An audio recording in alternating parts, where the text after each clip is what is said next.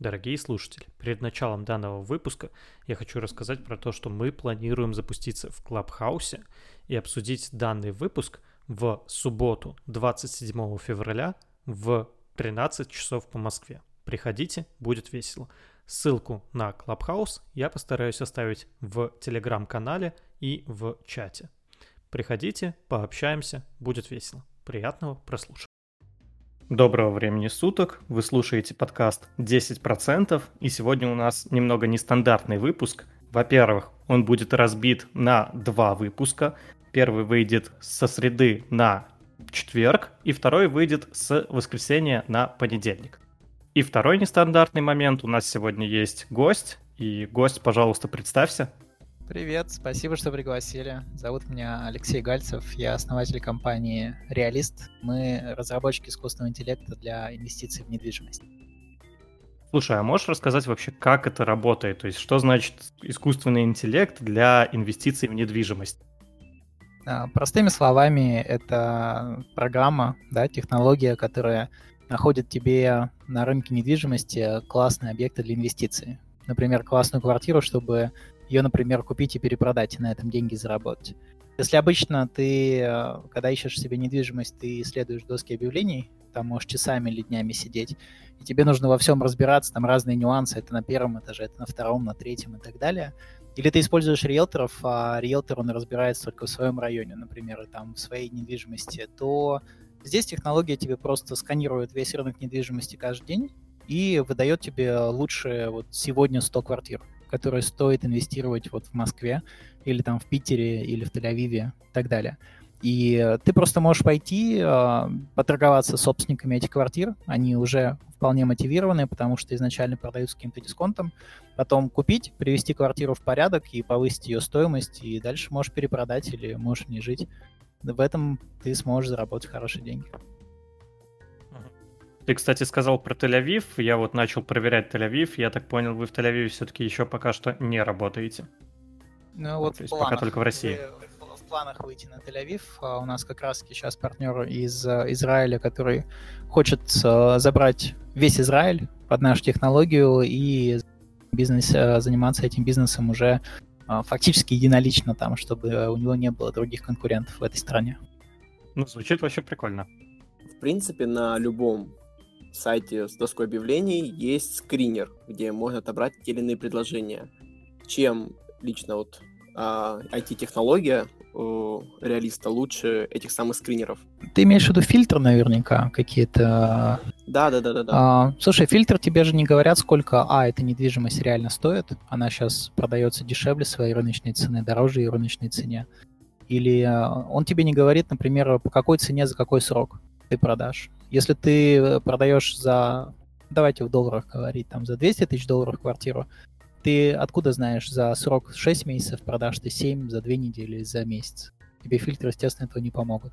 Фильтры тебе тоже не говорят о том, стоит делать в квартире ремонт, чтобы повысить ее стоимость и продать дороже или не стоит.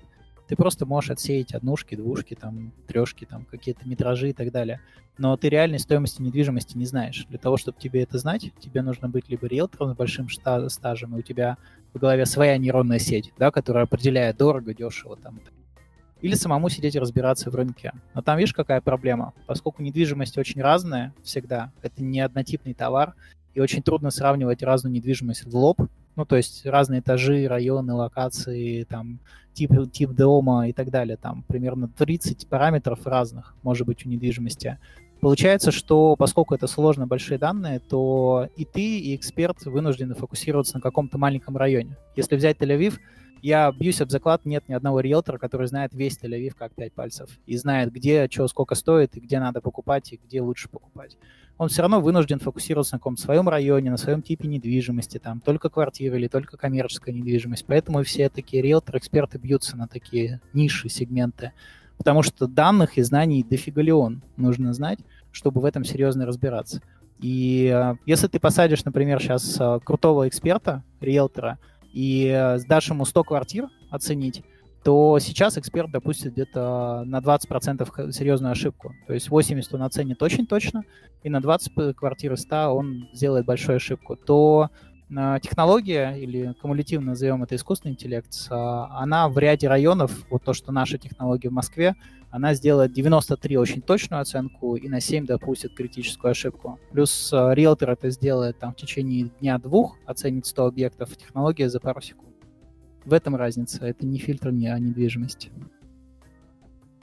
Алексей, а в плане работы, как компания, ой, как э, данный алгоритм может оценивать состояние моей квартиры, и это же как бы один из основополагающих факторов, который определяет стоимость этой квартиры.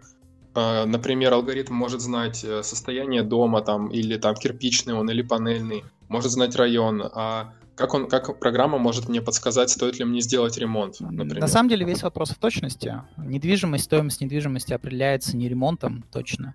А, где-то порядка 80% цены — это локация. То есть вот определяется локация. Еще где-то по 10% это какой дом. Это кирпичный, не кирпичный, то есть статус некого дома. И э, на самом деле ремонт это в бюджетном сегменте это где-то 5% определения цены, в бизнес-сегменте это где-то 8%, а в люксовом это там до 15-20% максимум. То есть это не определяющая стоимость твоей недвижимости. И э, здесь, конечно же, нет стопроцентных данных, то есть она не рассчитывает до рубля. Но технически посчитать до значимых значений можно. Примерно посчитать, э, вот у тебя, например, фотки есть там этой квартиры, допустим, ты выставил на продажу, или ты указал сам, что у тебя ремонт там, условно, косметический или там средненький, вот, а, и известно, сколько стоит метр ремонта там пола, метр ремонта стены, метр ремонта потолка, кубометр можно рассчитать. Создается матрица ремонтов на разные классы типа ремонтов с местными ценами. Например, там в Тель-Авиве, Москве или в Питере разные строительные цены. И дальше просто технология выбирает, а, сколько это будет стоить в ремонте конкретно этот метраж кубометра, и дальше смотрит, если у этой квартиры поменять ремонт с обычного на там какой-нибудь а, бизнес-ремонт, то насколько она в цене поднимется. Если она серьезно поднимется в цене, но при этом на рынке продается еще 10 аналогичных квартир, то она не посоветует делать ремонт, зачем делать то же самое, что уже есть. Но если все квартиры какашка, а нормальной квартиры нет, а в принципе это неплохо было бы сделать, то она посоветует сделать ремонт и просчитает, сколько он будет стоить. Примерно, конечно. Не, не, не, не а до в каких доллара, городах конечно, России представлена вот эта вот схема, система?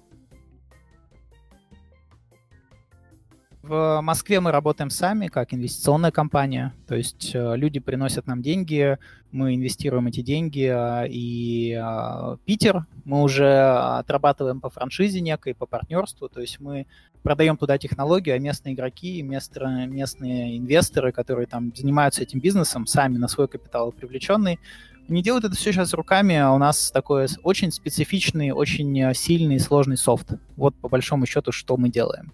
И он именно вот для этого рынка, для недвижимости, а, а если еще точнее, для перепродажи недвижимости, чтобы покупать дешевле, чуть довкладывать и перепродавать дороже. Это в мире новое направление называется iBuying, instant buying. Мало пока кто про это знает, но скоро это будет очень популярная тема. Алексей, вот сейчас как раз затронули тему а, инвестиций в недвижимости, и тут бы хотелось бы услышать твое мнение. У людей, э, судя по пульсу, судя по а, и комментариев различных инвесторов, люди считают, что инвестиции в недвижимость того не стоят, ибо тут очень высокий порог входа, больше гемора с выбором квартиры, а, с тем, как э, в нее вложить правильно деньги, стоит ли в нее вкладывать деньги и прочее, прочее, прочее. Вот прокомментируй, что думаешь по этому поводу ты? Да, тут э, люди в основном думают про долгие инвестиции, то есть купил там и через там, 5-7 лет там продал или вообще живешь и сдаешь в аренду. И тут люди пытаются предугадать тренды на много лет вперед. Что вырастет, а что нет. Это невозможно сделать. Вот, и даже собе, собери все данные. Единственное, что мы со всеми нашими данными смогли предугадать, вот единственное, что реально получилось, это то, как коронавирус и удаленная работа повлияют на стоимость недвижимости. Мы взяли в Москве, поделили все районы и сказали, вот эти районы в цене резко вырастут, а вот эти районы не вырастут, либо упадут в цене. И попали 85% районов в Москве, самых топовых и самых депрессивных. Безумная была точность. А, это на всех топовых СМИ России прошла эта история, собралось там под миллион просмотров, и это единственное, что можно там быстро предсказать, и то на перспективу там года. А люди думают, что они могут узнать там на 10 лет вперед или на 5, это нереально.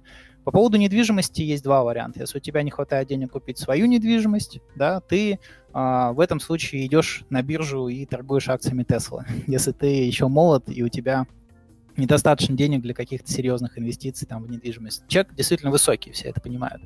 Второй вариант, конечно, инвестировать в недвижимость, это закрытые инвестиционные фонды, либо рииты, я думаю, что мы об этом еще поговорим. И третий вариант э, это то, что люди не делают, а стоит делать, где очень серьезные деньги, и где можно много зарабатывать, это покупать дешевле или покупать у тех людей, кому нужна ликвидность. То есть есть люди, которые хотят быстрее продать там недвижимость. И у них какие есть варианты? Они могут пойти в компанию срочный выкуп и там предложат минус 20%, такой ломбард, да, и второй вариант — это пойти на рынок и попытаться попродавать там на досках объявлений. И вообще не факт, что за неделю, за две, за три это купят. Ну, то есть, когда люди спешат, они находятся в неопределенности и готовы давать дисконты.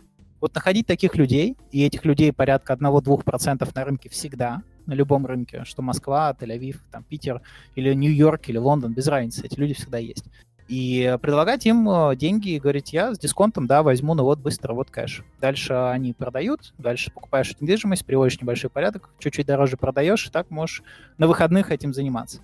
И те кейсы, которые сейчас приходят от ребят, а, я уже не упоминал не упом... или упоминал, что мы наше программное обеспечение а, вообще вот э, людям, которые хотят сделать свои первые сделки там или свой капитал проводить, мы вообще бесплатно отдаем. То есть можно пойти и найти себе квартиру, ничего не, за, не заплатив за данные, и пойти и действительно ее купить и попробовать. Вот. И это нам выгодно, если такие люди нам будут обратную связь давать, что плохо, а что хорошо, мы сможем нашу систему улучшать. Так вот, что делать? Недвижимость это крутая штука. На ней делают состояние. Просто на ней делают состояние не за год. Это не история с Теслой, это не биткоин, конечно. Но я вас уверяю, что большая часть ваших денег и большая часть ваших а, друзей денег всегда будет в недвижимости на протяжении жизни. Uh, ух, слушай, очень исчерпывающий вопрос, но... Ой, очень исчерпывающий ответ. Но все-таки у меня есть еще один такой вопрос, вытекающий из твоего ответа. А вообще волатильность на рынке недвижимости большая? Просто, допустим, у моих э, там родителей, дядь, теть, бабушек существует мнение, что недвижимость в цене растет всегда. Вот просто сейчас хотел бы услышать твое мнение в это, по этому поводу. Ну, это, конечно, не так а, недвижимость. А, просто, во-первых, никто не проверяет стоимость своей недвижимости, своей квартиры раз в неделю.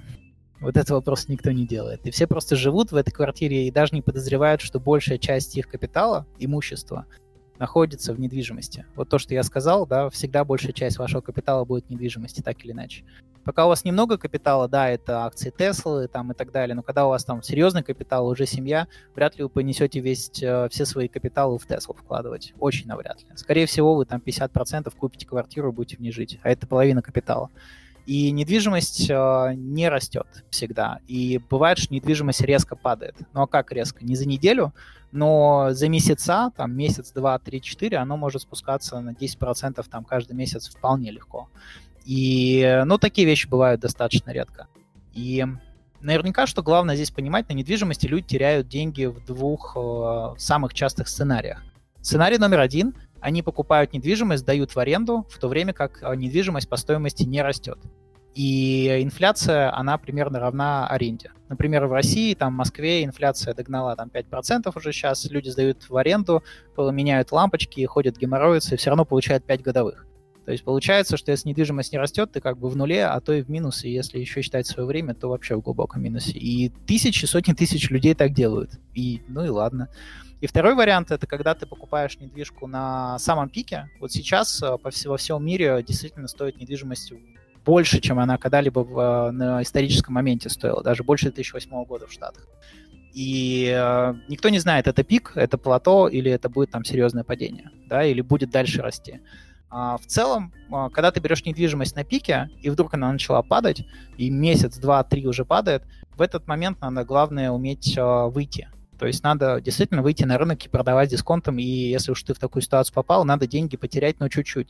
Если ты не продашь в этот момент, вот вы живете в квартирах, например, там в своих, а, не, ну, не чекаете стоимость а, там каждую неделю, рынок начал падать, вы могли вчера получить там 12 миллионов рублей или там 200 тысяч долларов, а через три месяца это стоит уже 100. Вот, и все. И эти потом 100 превращаться в 200 будут 7 лет. Понимаете, да? То есть э, этот момент лучше, конечно, а, стоит 200, начал рынок спускаться, выйти на 180, потерять деньги, но поарендовать, пождать там 3-4 месяца, заново купить с дисконтом, и ты заново, заново в дамках следующие 7 лет можешь опять зарабатывать. Вот это два сценария, когда люди теряют деньги на недвижимости, единственное что. Все остальные сценарии выигрышные. Блин, ну я не знаю, вот это, конечно, запарненько так покупать постоянно и продавать квартиру. Просто сам не так давно, ну как не так давно, там год назад где-то покупал квартиру, и, ну, как-то не знаю, много парился, может быть, на это там постоянно ходил, смотрел. На самом деле я смотрел только три квартиры, но как бы и третью там купил. Вот жалко, что, кстати, нельзя посмотреть как раз-таки в других городах стоимость квартиры, потому что у вас на сайте, я заметил, есть возможность оценить квартиру. И вот, к сожалению, в моем районе, там, под Санкт-Петербургом, нельзя оценить ее, ну, не столь страшно.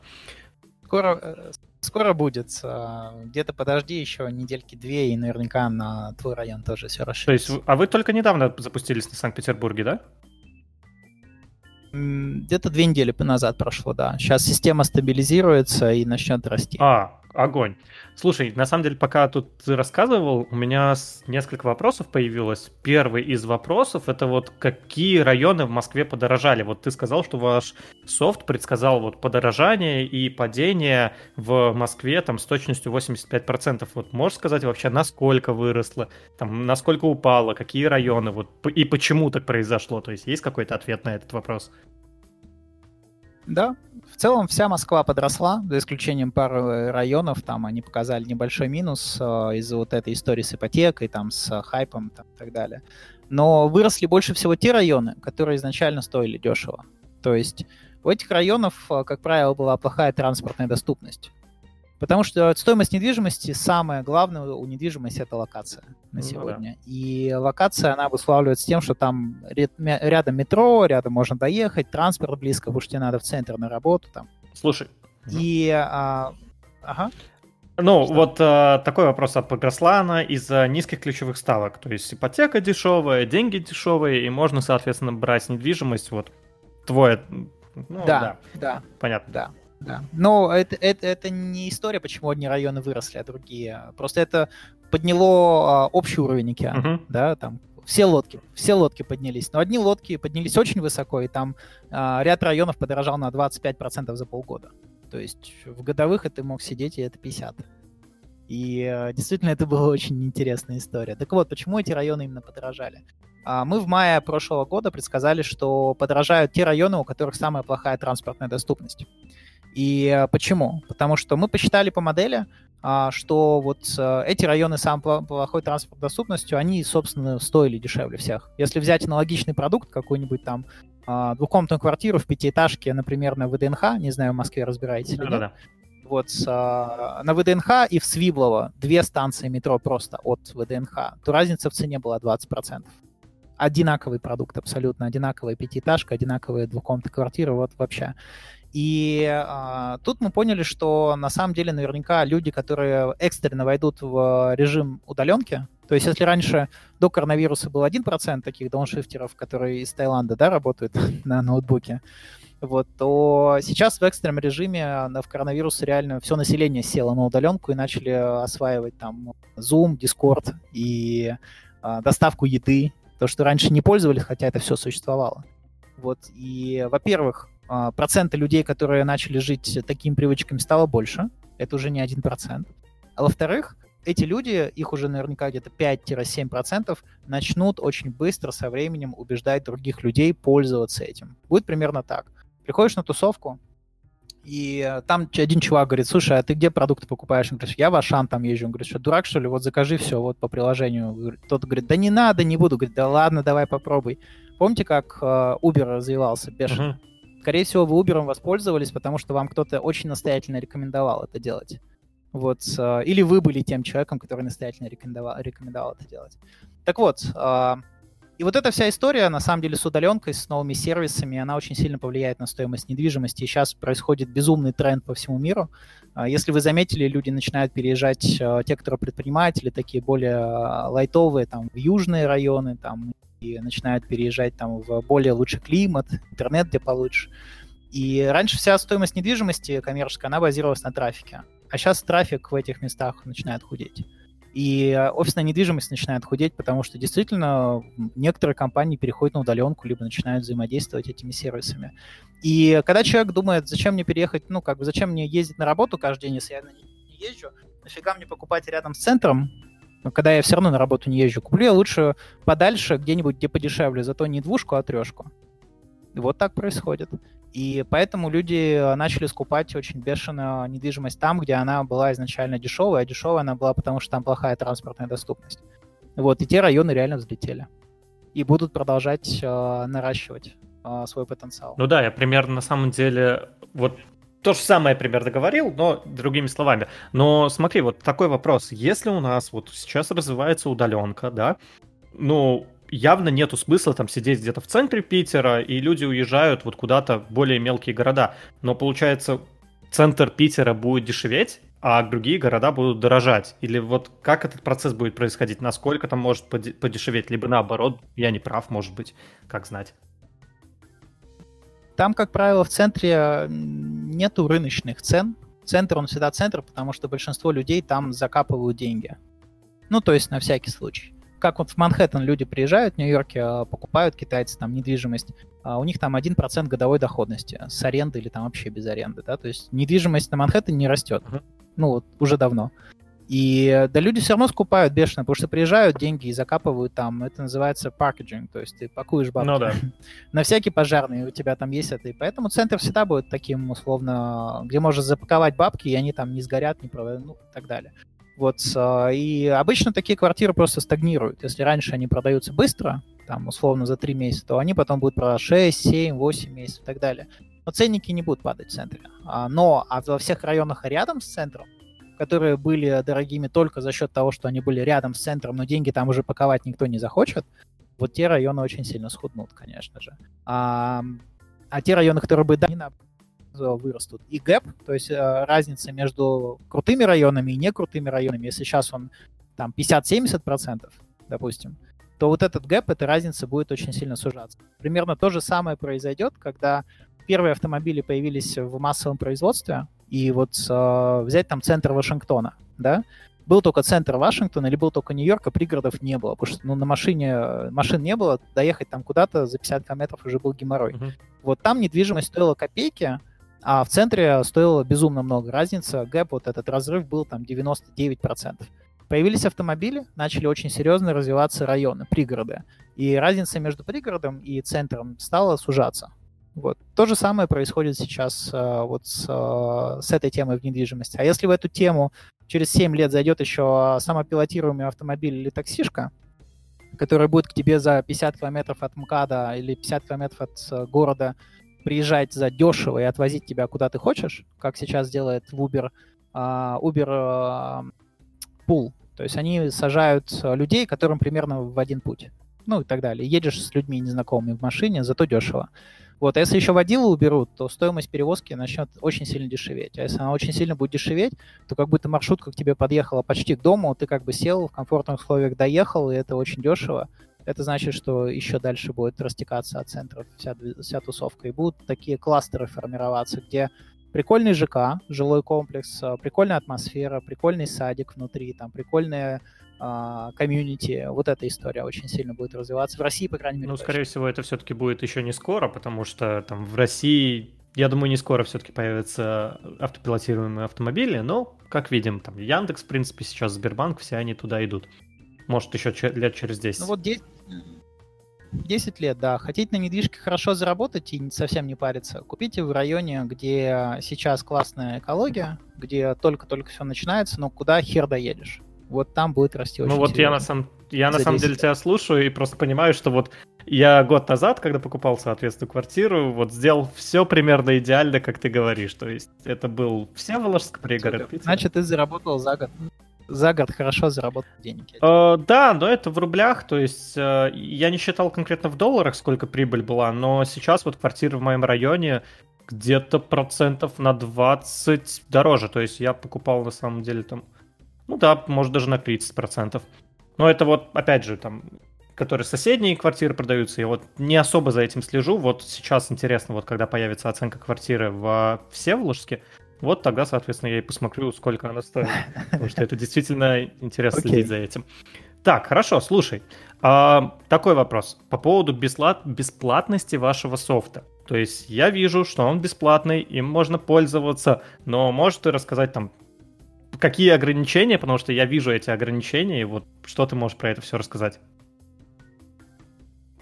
Слушай, сделки, где дисконт э, вот квартиры выше 10%, мы уже не показываем публике, потому что два есть фактора. Первый, когда дисконт на квартиру действительно высокий, а 10 это уже высоко. Да, 10 бывает 15 и 20. Там критически возрастает юридический фактор геморроя, проблем. А, то есть люди там либо продают какие-то проблемные документы, либо у них там кто-то умер, в общем, такие истории. И непрофессионалу в этом разбираться не камильфо. Вот, можно попасть на очень неприятный кейс. Это первый вариант. И второй момент, э, как бы мы лучшие сделки, естественно, стараемся выкупать, и один из таких, а, как сказать, трипвайеров, да, когда человек заходит и думает, блин, хочу, хочу круче. Мы говорим, не вопрос, становись нашим инвестором, будет круче. Вот. А, а так, очень классные сделки с хорошим дисконтом, да, с низким риском, это доступно бесплатно. И, скорее всего, будет всегда бесплатно. Мгм. А вот э, сколько может нужно в вас инвестировать, чтобы вот стать круче, чтобы увидеть сделки, которые больше 10%? От полумиллиона долларов. Это сейчас минимум, который мы обрабатываем ну, вот, персонально. Все остальные чеки ниже полумиллиона долларов а, мы предлагаем инвестировать в специально созданный ZPIF или REIT. а, по- По-русски это ZPIF. И э, там ты просто инвестируешь э, деньги, получаешь паи фонда и сидишь, наблюдаешь, как течет река, вот, как выплачиваются тебе дивиденды раз в год. Ты уже не сильно беспокоишься, что там покупается, что продается, ты просто, ну, как бы условно, отдал в бизнес деньги, которые еще сильно зарегламентирован государством. Вот, и государство там очень серьезно смотрит за тем, чтобы все в этих запифах все правильно выполнялось. Ну, раз, кстати, мы затронули тему рейтов из бифов, э, хотелось бы услышать вообще твое мнение про эту, всю эту тему и как э- эта тема будет дальше развиваться в России. Если коротко, тема вся э, стрёмная и запачканная годами э, непрозрачности этой истории, но я уверен, что именно фонды недвижимости в России сейчас будут безумно как на дрожжах расти, и объем капитала туда будет увеличиться. Если говорить э, про разницу риитов американских, американского типа этих фондов и российских, по большому счету разница только в том, что они в Америке, а тут в России. И вторая история, что там доходность в долларах, а здесь все-таки в рублях. Вот. В целом, все остальное плюс-минус то же самое, за исключением маленького фактора, что есть какая-то байка, что рииты не банкротятся или не падают резко в цене, да, в Штатах. Это все, конечно, гундеж. Потому что, а, да, действительно инвестируют в недвижимость, но как в Штатах делают? Они берут 100 миллионов долларов, собирают с пальчиков, с первых инвесторов, потом приходят в банк, а, такой а, hard money lender банк, который дает кредит под очень высокую ставку. Но под, а, но ты с этим а, кредитом под 12 годовых можешь прийти и взять какой-нибудь там торговый центр или взять, скажем, какой-нибудь захудалый там жилой комплекс, да, и сказать типа, пацаны, у меня есть 300 миллионов, давайте сливайтесь, я готов дать бабки. А, Ребята сливаются, они покупают э, на вот эти дорогие деньги кредитные и чуть-чуть своих этот объект, приводят его в порядок, а потом закидывают туда арендаторов, увеличивается арендный поток, и потом они меняют этого э, дорогой банк, меняют на более дешевый, но уже на кредит там 50 лет вперед. И этот кредит там стоит там 2-3 годовых. Вот, и они 2-3 годовых платят, сами получают там 4,5, и вот на эти полтора процента и живут, в общем. А, так получается. Но проблема в чем? Когда а, стоимость недвижимости, если падает, а, или арендный поток начинает худеть, то приходит банк и говорит, как бы, пацаны, по-моему, вы не исполняете свои обязательства, у вас там залоговое имущество дешевле стоит, чем вы изначально предполагалось. Вы либо деньги доложите, либо как бы мы забираем объект. И, как правило, деньги не докладываются, объект забирается. И потом банк это уже реализует, и банк-то всегда в красоте практически, а страдают эти вкладчики. И тут стоимость пая падает в этот момент, когда такая фигня происходит. Поэтому все рииты в Штатах, абсолютно все, а, это такая пирамида с...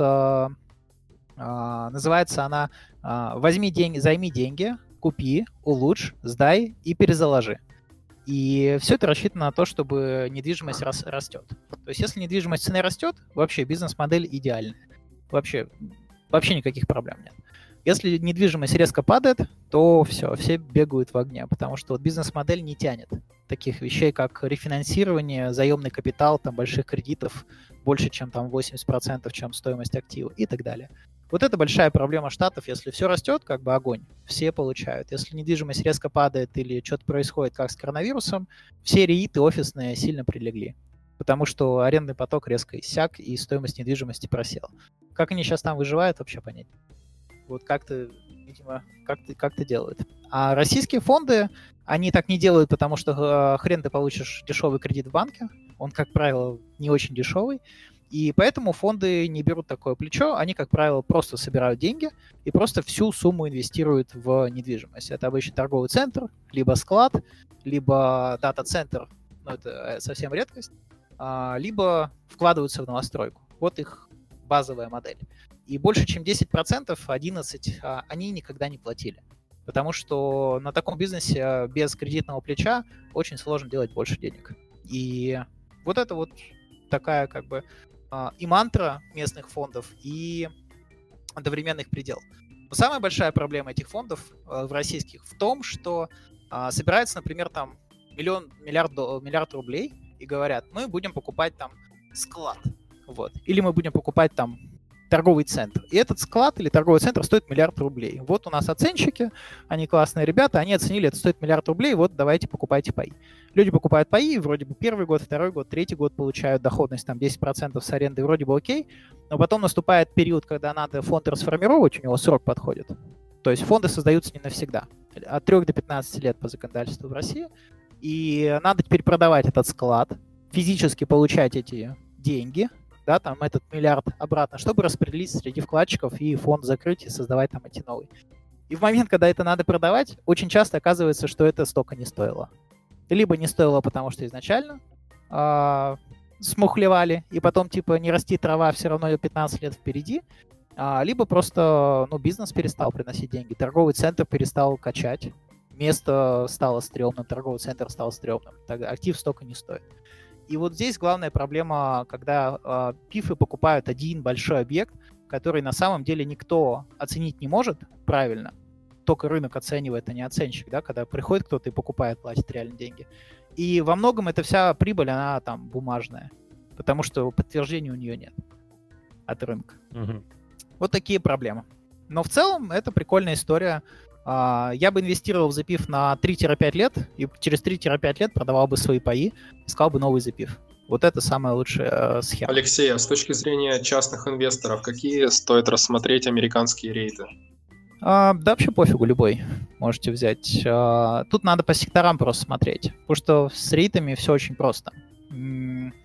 А, если вы верите в сектор а, а, офисной недвижимости, ну, берите офисную недвижимость. Потому что у них все зависит от макроэкономики, по большому счету. И э, если их тема как бы качает и растет, ну и вся тема растет. Если у них тема не качает, все плохо. Поэтому здесь даже не стоит наверняка смотреть за кредитованность и за кредитованность, потому что я, я уверяю, вряд ли кто-то вообще пойдет в финансовую отчетность там серьезно смотреть. Всем вообще пофигу. Все инвестируют обычно в маркетинг, в имя, там, не знаю, а, какой-нибудь Vanguard слышит, о, прикольно, все, им там 700 лет или там, там 30-30 лет и так далее, и прикольный фонд, и все, никто там серьезно не смотрит. Поэтому верите вы в офисную недвижимость, ну, значит, офисный РИИТ. А, сейчас РИИТы а, в Штатах еще я не знаю, но вот в России мы создали свой фонд, закрытый паевый инвестиционный фонд. И мы там предложили такую тему. Я, кстати, думаю, что это будет прям бомбический продукт. В России точно еще такой никто не создал. А, инвестиции в российскую недвижимость, но доходность в долларах. Вот, если интересно, я скажу, что за тема и как так можно делать. Ну, с удовольствием послушаем. Окей. А, первое, всегда можно хеджироваться. То есть, если ты заинвестировал куда-то в российский бизнес или в бизнес, который не долларовый, а рублевый или там тенге или, не знаю, тугрики любые, а, то хеджирование к доллару стоит примерно от 7 до 10% в год. То есть ты можешь купить фьючерс на доллар, если доллар начинает резко расти вверх по сравнению с твоей валютой, ты на фьючерсе очень много зарабатываешь и нивелируешь тем падение там, своего портфеля. Ну, многие знают, называется хеджирование, если коротко. Так вот, если на недвижимости уметь зарабатывать э, не 10, а 20 годовых хотя бы, и хеджирование к доллару тебе стоит 7%, то получается, что тупой математикой ты зарабатываешь 13 в долларах, что бы там ни происходило с долларом. То время, когда ты зарабатываешь в рублях, ну, в рублях у тебя бизнес или фонд у тебя в рублях. А, так вот, вся тема в том, чтобы уметь просто на недвижимости э, зарабатывать больше годовых, чем 10%. И здесь это можно только единственным способом. Это ты покупаешь недвижимость чуть дешевле, переупаковываешь и продаешь чуть дороже за короткий период времени. То есть, если ты купил что-то за 10 миллионов, а можешь продать за 11 и заработать миллион рублей, а за вычетом 13% налогов получается 870 тысяч рублей, если ты это делаешь за год, то у тебя получается 8,7 годовых. Правильно, да? Ты 10 вложил, 870 получил, если за год, то получается ну вот 9 годовых. Если ты эти деньги реализуешь э, и продашь квартиру за полгода, то у тебя получается 18 годовых. Потому что ты за полгода это реализовал, можешь пойти сделать еще раз так же. И за год у тебя будет двойная прибыль. Если ты сделал это за 3 месяца, то у тебя получается 36% годовых, уже после уплаты налогов. И ты можешь э, за год сделать такие 4 сделки. То есть купить, улучшить, чуть дороже перепродать, заново купить, через 3 месяца перепродать. По большому счету за год ты делаешь 4 раза транзакцию на свой капитал, но при этом все твои деньги, а, в недвижимости, то есть это достаточно безопасный актив для инвестиций больших денег, а, б, ты на недвижимости делаешь 36 годовых, что для недвижимости просто безумные проценты. Третье, если эти, из этих 36 вычесть 7% э, на хеджирование, то получается 29 ты можешь делать в долларах на московской недвижимости. Вот такая вот забавная математика. И в России это точно еще никто не сделал до нас, это мы точно первые.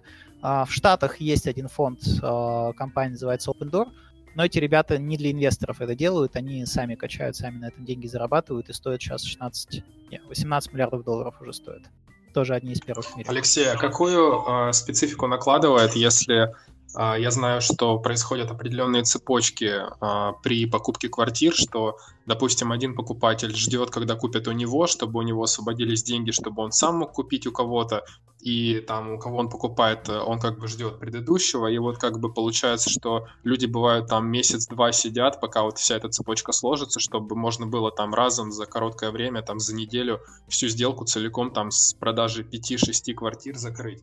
И как mm-hmm. вот с большим количеством сделок в год, э, какую специфику накладывает вот эта вот особенность? Это, да, альтернативные сделки называются. И, во-первых, не все сделки по 5 цепочек. Обычно частые самые это две сделки. То есть один чувак взял ипотеку либо наличные, а, он покупает, этот чувак покупает у тебя. Ну, вот примерно такие короткие сделки самые частые. Там редко бывает по 5, по 7 там человек. Это прям совсем очень редкие случаи. И, как правило, такие сделки, они не складываются. А, в этом случае еще можно предлагать трейдин и говорить, типа, чувак, хочешь мою квартиру, но я готов купить твою. И вот, э, проблем нет. Как бы дай мне такой дисконт, и все, и закроем, тебе не надо покупателя искать. Ну, типа стандартная сделка договориться. Вы заново покупаете эту квартиру и э, заново то же самое. Вам же главное в этой схеме дисконт реализовать и как можно быстрее. То есть вы купили с дисконтом, вам его надо быстро реализовать по рынку. Тогда вы не попадаете на все рыночные тренды, там, падение, рост и так далее. И, в принципе, все держите в своих руках. И это очень достаточно безопасно, чем просто жить в квартире и наблюдать, как она там падает цене и растет, или, э, скорее всего, падает. Вот, и... В общем, на самом деле, тут э, усилий гораздо меньше, чем оно кажется. Вот одни из ребят, я уже вам до эфира, ребят, тоже вот рассказывал, что одни из ребят, я их ставлю в пример, потому что они постоянно активные, такие рассказывают о своих кейсах, хотя у нас там в сообществе сейчас больше 200 человек, которые это делают. И э, вот э, они работают в, в Яндексе, другой работает там в Касперском. Э, они просто, ну, работают на постоянной работе. И потом вечерком после работы заходят там к нам в Magic, находят какую-нибудь квартирку едут ее смотреть. Вот потом на выходных договариваются на сделку, там торгуются, и вот покупают так, по-моему, 6-7 квартир купили. И последний кейс э, просто даже меня поразил. То есть у меня даже такой доходности не получается, они там еще ипотеку, короче, берут, в общем, со- совсем э, такие прохаванные. И э, взяли ипотеку на 2 миллиона рублей, а, точнее, взяли своих 2 миллиона рублей, пошли взяли ипотеку еще на 8 миллионов, купили квартиру за 10, 200 тысяч или 300 вложили и продали там за 12 с копейками. В итоге они показали там с кадастровыми номерами, с паспортами и все остальное, все данные прям нам и на публику, что у них там получилось под 360 годовых за 3 месяца. 2 миллиона своих было, 2 миллиона за 3 месяца сделали, а, выбили прибыль, пошли новую квартиру покупать. Ну, мы за них очень рады, и э, теперь рассказываем их кейс, вот самый последний. Но это, наверное, можно сделать только если вот есть доступ к инвестициям, то есть чтобы в вас инвестировали, вы показываете им более такие рискованные кейсы, и они их делают. Или это все-таки на бесплатном, так сказать, аккаунте? Нет, это на, на стандартной истории. А, на стандартной истории, угу, понятно. Окей, у меня такой на самом деле вопрос. Он немножко не касается инвестиций, но как вы оцениваете квартиру с точки зрения ремонта? То есть вот на Циане там особо не рассказывается, что ремонт там, там 5 из 10 звезд. Как вы это делаете? Ты знаешь про это или нет? Это технический такой скорее вопрос, но тем не менее. Конечно, знаю. Секрет фирмы? Да нет, раска- э, расскажу тут. А, вот это как раз не секрет фирмы. Просто эвристика и немножко мозгов сюда приложено. А, смотри, во-первых, стоимость недвижимости не определяется только ремонтом. А, во многом стоимость недвижимости определяется первой локации. Второе — строение, сколько этажей и так далее, какой год строения, вот, как соседство.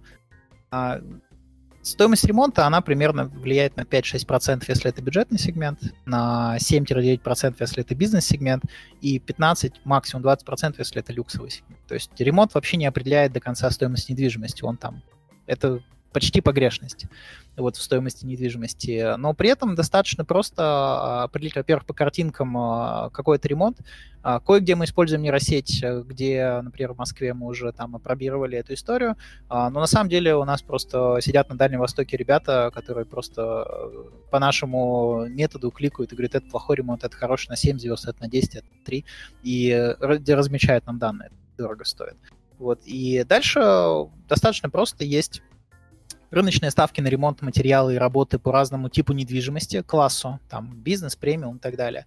И ты можешь знать, сколько стоит тебе а, делать пол, один квадратный метр пола, один квадратный метр стены, один квадратный метр потолка, один квадратный метр в ванной, на кухне, в зале, они все различаются, потому что материалы разные и суть работы разная.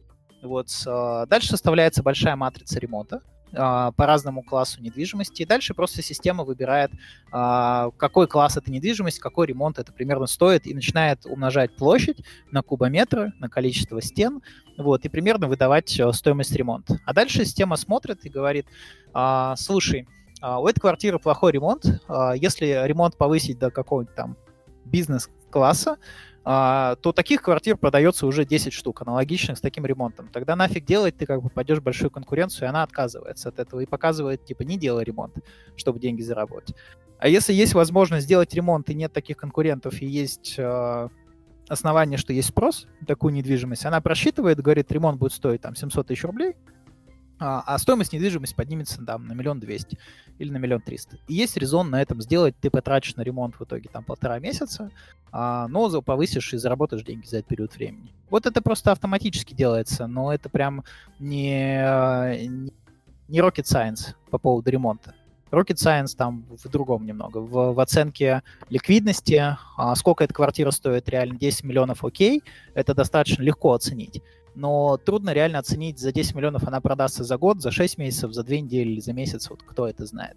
Вот это вот вот реально rocket science. Ну, я вот сейчас лазю по вашему сайту, и на самом деле тут, не знаю, баг не баг, э, но вот если свежесть объектов выбрать там один день, два дня и вот до шести дней, то он э, ни одного объекта не показывает, либо у вас не запускается ты просто на бесплатном режиме находишься. Раз в 7 дней обновляется. Ты просто, когда заходишь в объект, там написано, когда был расчет произведен. Ну, а у нас внутри для наших собственных инвестиций, для наших инвесторов, конечно же, раз в две минуты э, объявление, э, обновление происходит. Понятно.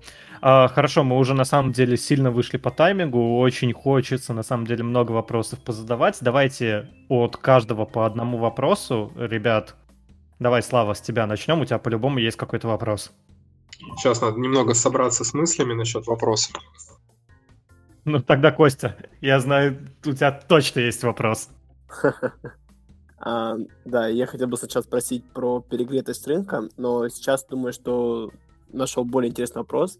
Как ты вообще оцениваешь э, рейты на дата-центры? Видишь ли ты в этом перспективу и будет ли это в России? В России это делают. Я точно знаю пару людей, которые собирают фонды под эту историю. И кто инвестирует, в России очень инвестирует активно Goldman Sachs в, дата, в дата-центры, ищет эту историю еще ряд очень западных компаний. Очевидно, эта тема взлетает, и рынок растет дата-центров по 25% из года в год уже на протяжении, ну, мне известных 4 года точно. Вот, скорее всего, стоит ожидать, что трафик возрастет в связи с тем, что онлайн-сервисы начинают возрастать. Собственно, и трафик, интернет-трафик растет бешено, поэтому дата-центры нужны будут. Это да, это прикольная тема. В следующих 10 лет, очевидно, она там не застагнируется. Вот, ответил, думаю, на твой вопрос. Хорошо, спасибо. И давай. Хорошо, спасибо. Давай, вот у меня такой вопрос. Он немного странноватый, но тем okay. не менее, я сейчас смотрю на сайте, то есть выбираю любой объект, который я выберу, э, который мне предлагает сама система, и я смотрю цена, по которой продают, и рекомендованная цена, она всегда ниже. Вот что такое рекомендованная цена? То есть это вы просто берете там, не знаю, условно 90% от цены, которые продают, типа, и говорите, что можно скинуть 10% или что это такое?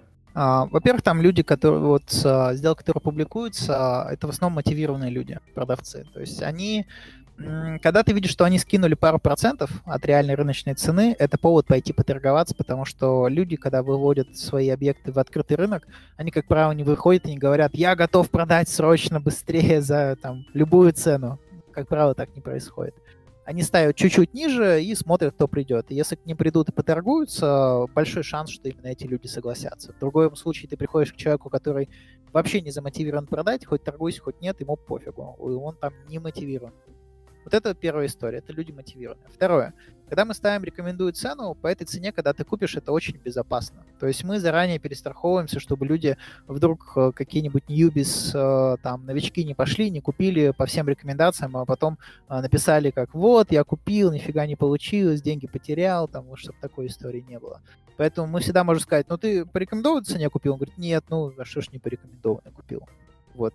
Порекомендованный купил бы, все было бы хорошо. Поэтому мы немного перестраховываемся в этой истории от, э, от дурака, в общем. И третье, если купить по этой цене, а, вложить эти деньги и перепродать, я тебе так скажу, с 95% вероятности случится то, что там написано. А я, кстати, еще смотрю, вот цена, про которую продают, да, и вот есть э, две вещи. Блин, это уже, кстати, еще один вопрос. Ну ладно, я уже начал. А, цена продажи, там условная, рекомендованная, за 3,5 месяца. Есть еще доп. вложения. Это, то есть, я так понимаю, вложения, которые на ремонт нужно делать. Да. А ты кликни в них, ты увидишь всю смету. Ага, так у вас еще тут больше информации, оказывается, есть. В общем, надо, конечно, покликать конечно, на данный ты... сайте. Угу. Ты увидишь всю смету, там прямо все расписано. Сколько надо денег вложить в кухню, сколько надо денег вложить в зал, сколько надо денег заплатить нотариус, сколько надо денег... В общем, там все досконально, вся смета по рублю, да, по 1000 рублей разнесена. А если ты еще кликнешь на а, там рекомендованная цена, цена, которая продастся за 3,5 месяца, то ты, когда на нее кликнешь, ты увидишь, что там показаны еще все конкуренты, почему как бы система так посчитала.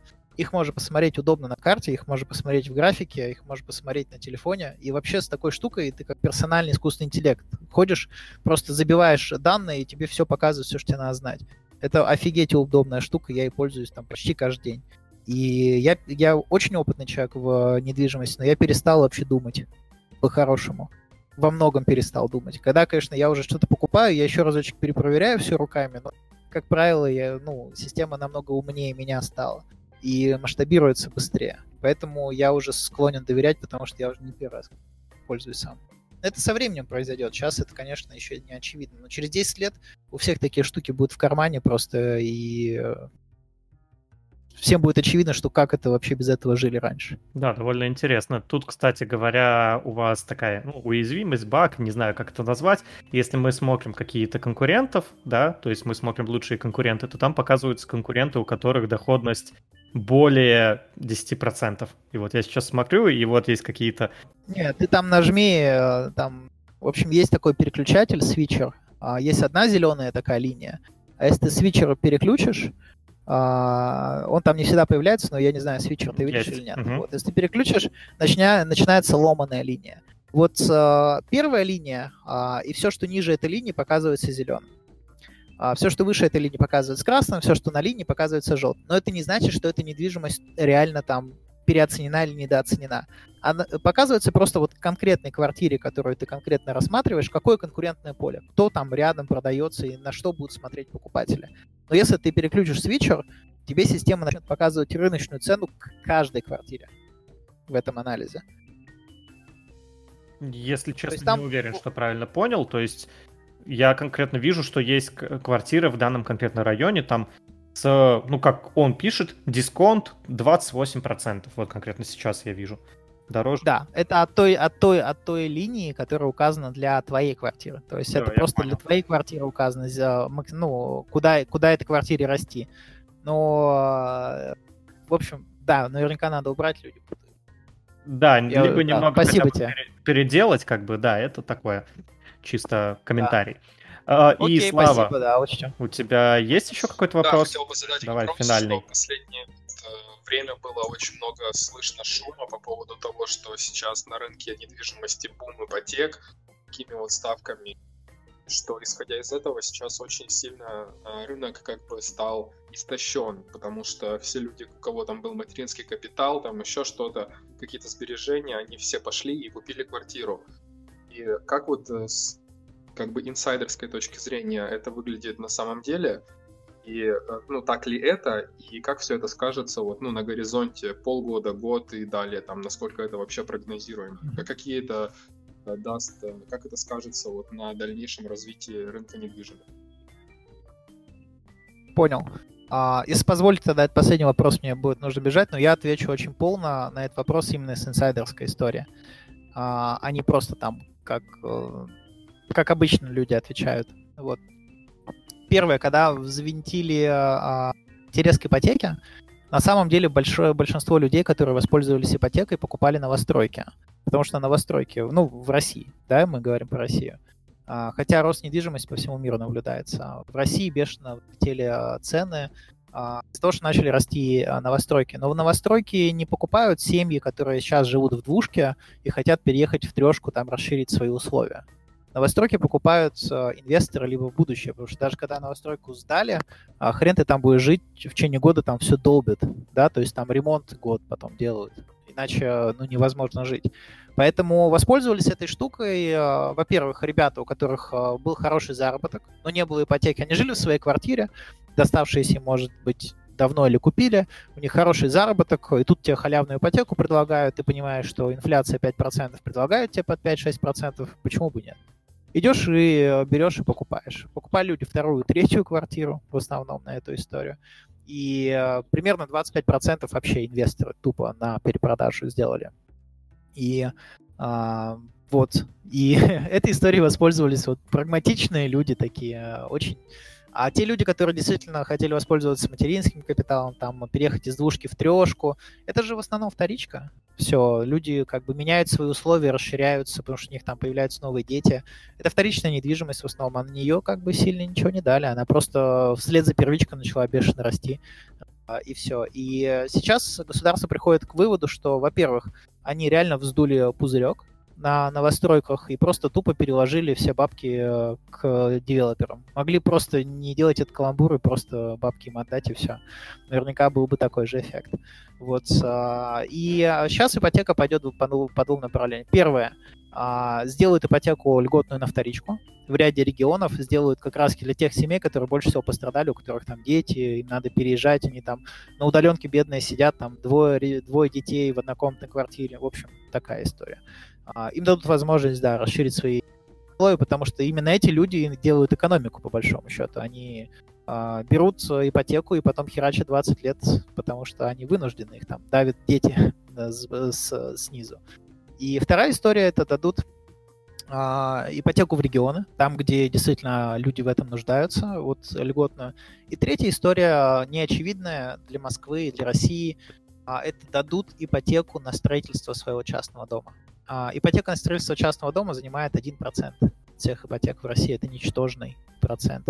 И ты не можешь в основном а, построить дом в ипотеку. Ты э, в ипотеку можешь купить земельный участок, и то три банка выдают такую ипотеку, да, это очень мало. А, а во-вторых, а, она как бы не совсем льготная. В-третьих, ты берешь участок в ипотеку, а дом ты в ипотеку построить не можешь тебе надо идти брать кредит или в кэш, ну, брать строительство дома, либо коммерческий кредит, а он, во-первых, не на 20 лет, а на 3-4 года, и там проценты бешеные, в общем. И эта тема была непопулярна. Так вот, сейчас очень сильно обсуждается и инициатива, и банки сейчас готовят уже там сотни миллиардов рублей для того, чтобы влить в ипотеку на строительство частных домов. Поэтому эту историю будут очень сильно качать. А, а в новостройке все. Скорее всего, эту историю отключат, а, и больше в ближайшее время включать. Поэтому новостройки, конечно, застагнируют, а вторичка подоживет и подоживут вот частное строительство. Супер. Алексей, спасибо, что к нам зашел. Мы обязательно оставим ссылку на ваш проект в описании, чтобы наши слушатели могли также посмотреть, что это за проект. Я сам сюда зашел, и действительно очень интересно все это выглядит, особенно если вы будете еще расширяться на большие районы, на большие, так сказать, площади, то это будет Супер интересно. Супер, спасибо вам большое. Ждите в Израиле, в Тель-Авиве, там месяца через два. Спасибо вам, ребят, за вопросы. Очень качественная, крутая беседа получилась. Вы здоровские. Вот, вам всех успехов. Спасибо, спасибо давай. Спасибо тебе, что пришел. Удачи. Удачи, пока. Все, спасибо, отключаюсь. Всем пока. Что ж, я на самом деле смотрю сейчас на тайминг, и мы уже записались примерно 55 минут. Я думаю, сегодня для первого выпуска будет достаточно, и, соответственно, сейчас мы уже начнем записывать второй выпуск. Всем спасибо за прослушивание. Пока-пока.